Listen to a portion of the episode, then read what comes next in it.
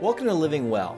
I'm your host, Greg Horn, and I'm here to help you live a better life by sharing research, insights, and big ideas in the fields of science and everyday practice that matter most to living well.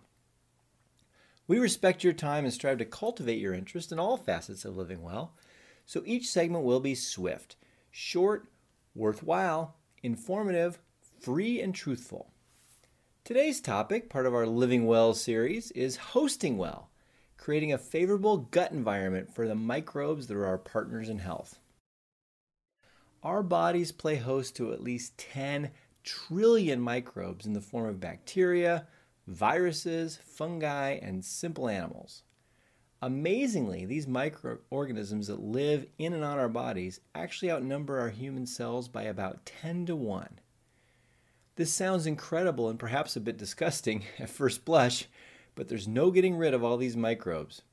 And you wouldn't want to if you could, because many of these organisms are absolutely vital for our health and well being. This microbiome community is our partner in good health. It seems that throughout our evolution, certainly since the first mammals and probably long before, microbes have been our symbiotic partners in survival. They have evolved right along with us to help us digest our food, extract additional nutrients, ward off illness, and even regulate our hormones. It's a win win relationship. The microbes get a nice warm body to live in, one that walks around and finds food to eat. In exchange, the microbes help us extract energy and nutrients that would otherwise be unavailable to us.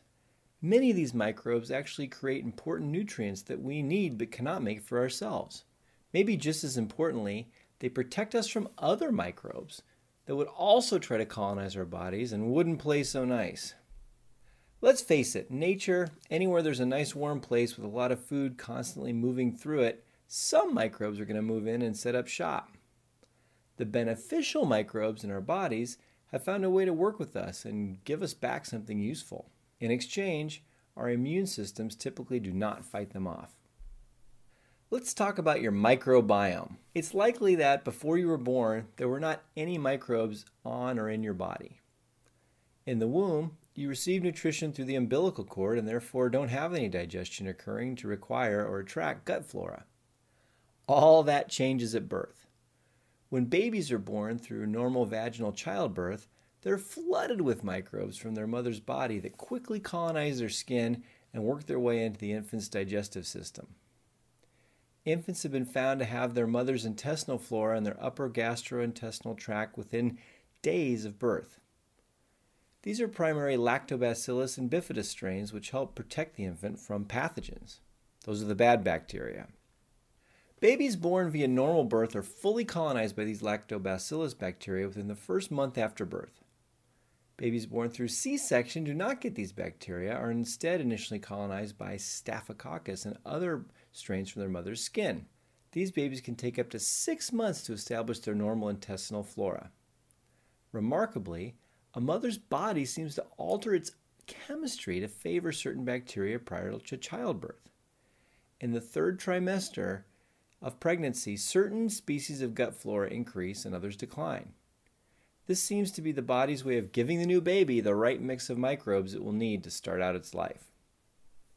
There's strong evidence that this intestinal flora is necessary for infants to develop the gut associated lymphoid system, which is the largest mass of lymphoid tissue in our body, about 80% of it.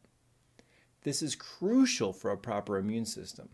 In studies with newborn mice that had been kept sterile from these intestinal microbes, the mice were found to have underdeveloped intestinal immune systems. After infancy, babies continue to acquire new bacteria. How do they do this? Well, you know how babies love to put things in their mouth? Everything from hands to toys to dirt? That seems to be the primary way that new intestinal flora enter our bodies. Just a thought to make you feel slightly better when you see the dog licking your beautiful new baby's face or she sticks some dirt in her mouth. She's augmenting her microbiome. Of course, we get all kinds of bacteria this way, and only a small number become established in the gut. Fortunately, babies are surrounded by a variety of other humans and get a high proportion of human symbiotic bacteria from their families through touch. By age three, when most children in westernized countries are weaned and eating a wide variety of solid foods, our microbiome is largely in the form that it will take for the rest of our adult life. While there are hundreds of different species of gut flora, 30 to 40 species of bacteria seem to comprise about 99% of our intestinal flora. It appears that all human beings possess a small core of intestinal flora. These have probably been us with the dawn of man. Beyond these core microbes, there's quite a bit of variability from person to person and region to region. Some ethnic and regional groups may have very different gut flora, depending on the foods they eat and what their ancestors ate. Of course, intestinal microflora has long been used to improve health. Most people's understanding of microflora starts and ends with yogurt.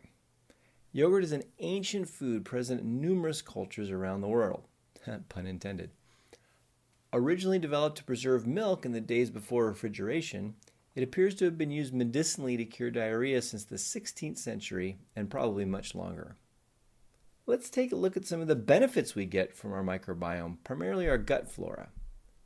The first is maintaining a healthy immune system. It's not an accident that about 80% of our body's immune system resides in our intestines. The presence of gut bacteria seems to cause lymph tissue to grow, particularly during infancy. The gut flora and our immune cells interact in numerous and fascinating ways. In short, the gut flora have various mechanisms to tell the body not to attack them, but to attack other pathogens instead. The gut flora plays an important role in directing the immune system's B and T cells that attack foreign bodies. They can also help shut off immune response to compounds which have been ingested and spend time in the gut, which is one mechanism for reducing allergies. Our gut flora's primary job is to help us absorb nutrients that our bodies need. These microbes may also help us absorb water. They definitely aid in absorbing lipids or fat molecules. They also break down complex starches that we lack the proper enzymes to digest. A study of rodents that were raised not to have gut flora found that they needed to ingest about one third more calories to maintain the same weight as similar rodents with gut flora. We don't know if these numbers are the same with humans, but clearly these microbes make animals more efficient at extracting nutrients from plant based foods. A healthy gut microbiome also helps us maintain a healthy weight. With additional calories and fats that our gut flora helps us digest and absorb, you'd think they would be making us fatter. In actuality, the reverse seems to be true. A healthy microbiome can regulate body weight and help keep us at a healthy weight.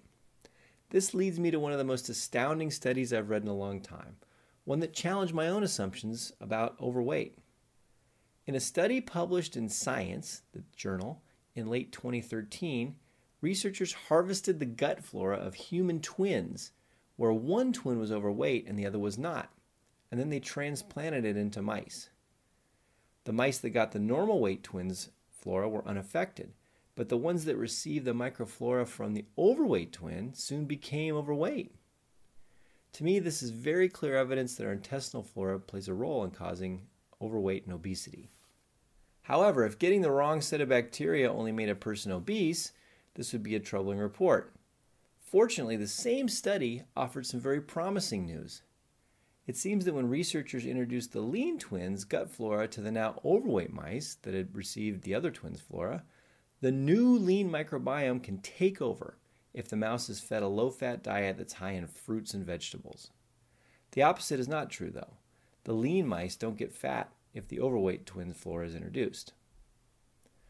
Our intestinal flora also seems to have the ability to influence our mood and mental state by releasing certain chemical substances. For example, when humans and rats have been supplemented with probiotics like Lactobacillus Helveticus and Bifidobacterium longum, they have shown less anxiety and fewer stress markers like lower serum cortisol when put in challenging tests than those without the probiotic supplements.